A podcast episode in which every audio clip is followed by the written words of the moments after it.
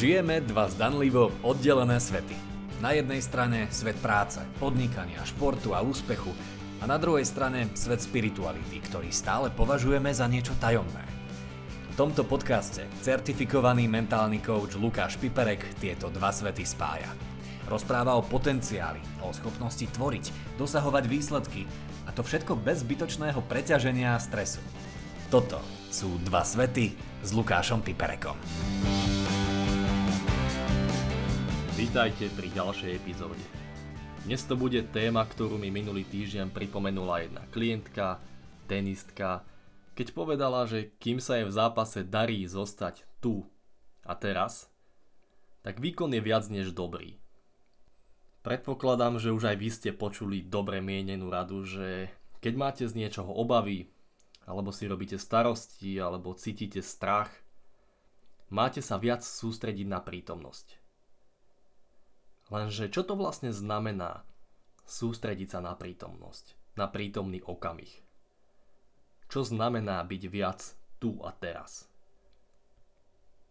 Túto otázku kladiem preto, že na, nazvime to, život v prítomnosti sa kladie čoraz väčší dôraz, čoho dôkazom je stále väčšie množstvo ľudí, ktorí praktizujú rôzne druhy meditácií.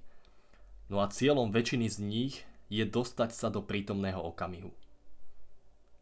A s tým máme spojené hneď dve prekážky, na ktoré sa dnes spoločne bližšie pozrieme. Tou prvou je, čo je to prítomný okamih? A druhou je, čo to znamená byť tu a teraz? A ako a či vôbec sa tam dá dostať, pretože ako uvidíte, je to veľmi protichodná, paradoxná úloha. Predtým ešte, ako sa do toho pustíme, najlepšie urobíte, ak obsah tejto epizódy budete brať ako experiment. To znamená, že ja budem klásť otázky a vy si na ne skúste odpovedať. Nie z pamäti, nie z toho, čo ste počuli, alebo čo ste si prečítali, alebo čo vám kto povedal, ale snažte sa pozerať do svojej vlastnej aktuálnej skúsenosti, pretože tú odpoveď tam nájdete. Poďme teda na to. Ak sa máme sústrediť na prítomný okamih, položme si otázku, čo to vlastne okamih je. Kedy začína a kedy končí? Koľko prítomný okamih trvá? Koľko okamihov ste zažili za tento deň? Vidíme, že vlastne ani nevieme definovať, čo je to okamih. Je to len koncept, ktorý sme si vymysleli, ale nie je to skutočne existujúca veličina. Síce je pravda, že aj Eckhart Tolle, jeden z najčítanejších autorov spirituálnej literatúry, pomenoval svoju knihu Sila prítomného okamihu, čím myslím si, že nás mnohých zmiatol, ale ako on sám povedal, až neskôr si uvedomil, že to, o čom rozpráva, nie je okamih. Čím sa nepriamo dostávame k druhej časti a tou je, aký je skutočný význam pomenovania tu a teraz a ako, a ako sa tam dá dostať. Pretože keď sa povie tu a teraz, väčšina z nás si predstaví, že tu súvisí s priestorom a teraz súvisí s časom. Lenže tu a teraz nemá nič spoločné ani s časom, ani s priestorom. A poďme teda ďalej experimentovať. Nechajte vzrásť akúkoľvek myšlienku. Táto myšlienka, ktorá prišla a možno už aj medzičasom odišla, sa musela niekde objaviť. Čiže musí existovať akýsi priestor, v ktorom sa myšlienka môže vyskytnúť. Čo je tým priestorom? Väčšinou odpovieme, že som to ja, myšlienka sa objavila vo mne. Alebo povieme, že sa objavila vo vedomí. Bol som si vedomý tej myšlienky.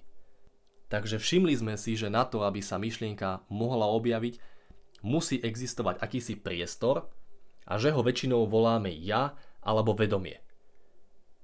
No a vašou úlohou teraz je choďte do budúcnosti.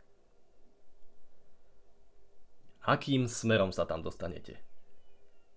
Ktorým smerom sa vydáte? Jediné, čo o tzv. Budúcnosti vieme, je naša predstava, čiže myšlienka. Keby som vám dal úlohu chote do minulosti, tak sa vynorí nejaká spomienka, čo je koniec koncov tiež len myšlienka. Všimnite si, že myšlienka na fiktívnu budúcnosť alebo akúsi minulosť vznikne v jednom a tom istom kvázi priestore. Že tento priestor, v ktorom sa objavila myšlienka na fiktívnu budúcnosť, je ten istý priestor, v ktorom vznikla myšlienka akejsi minulosti. Vidíme, že nie je možné do minulosti alebo budúcnosti sa dostať. Môžeme mať len myšlienku, ktorá sa ale aj tak zjaví tu a teraz, v tom istom priestore.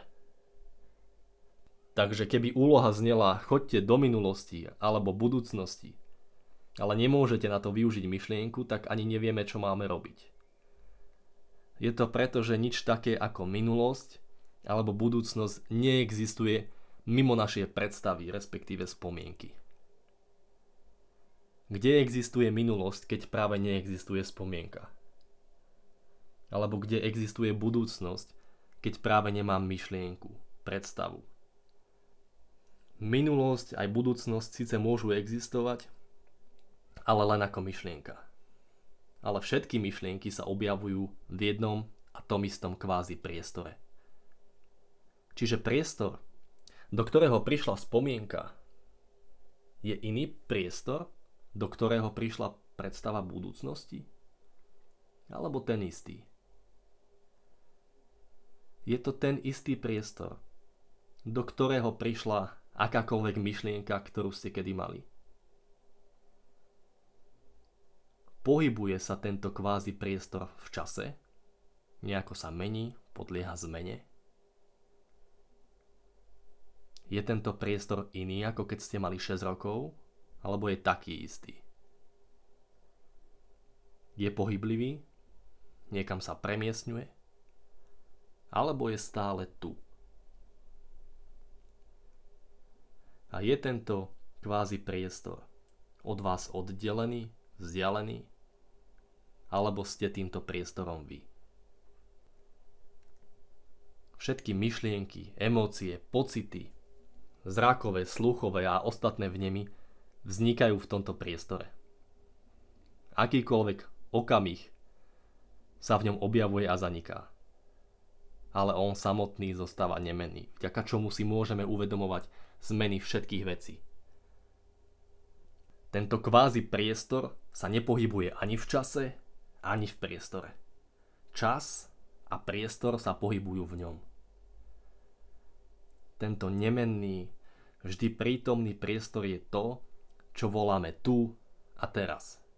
Voláme ho ja, voláme ho vedomie, voláme ho prítomnosť. To je to, kto ste. Vy nie ste prítomní v okamihu, ale okamih je prítomný vo vás, pretože vy ste prítomnosť samotná. Nepotrebujete sa dostávať do tu a teraz. Ak sa o to snažíme, je to to isté, ako keby sa plávajúca ryba snažila dostať do vody. Jediné, čo potrebujete, je uvedomiť si, že tu a teraz je to, kto ste. Vždy ste ním boli a vždy ním budete. Experimentujte, skúmajte, objavujte. A ja sa na vás teším pri ďalšej epizóde. Ahojte.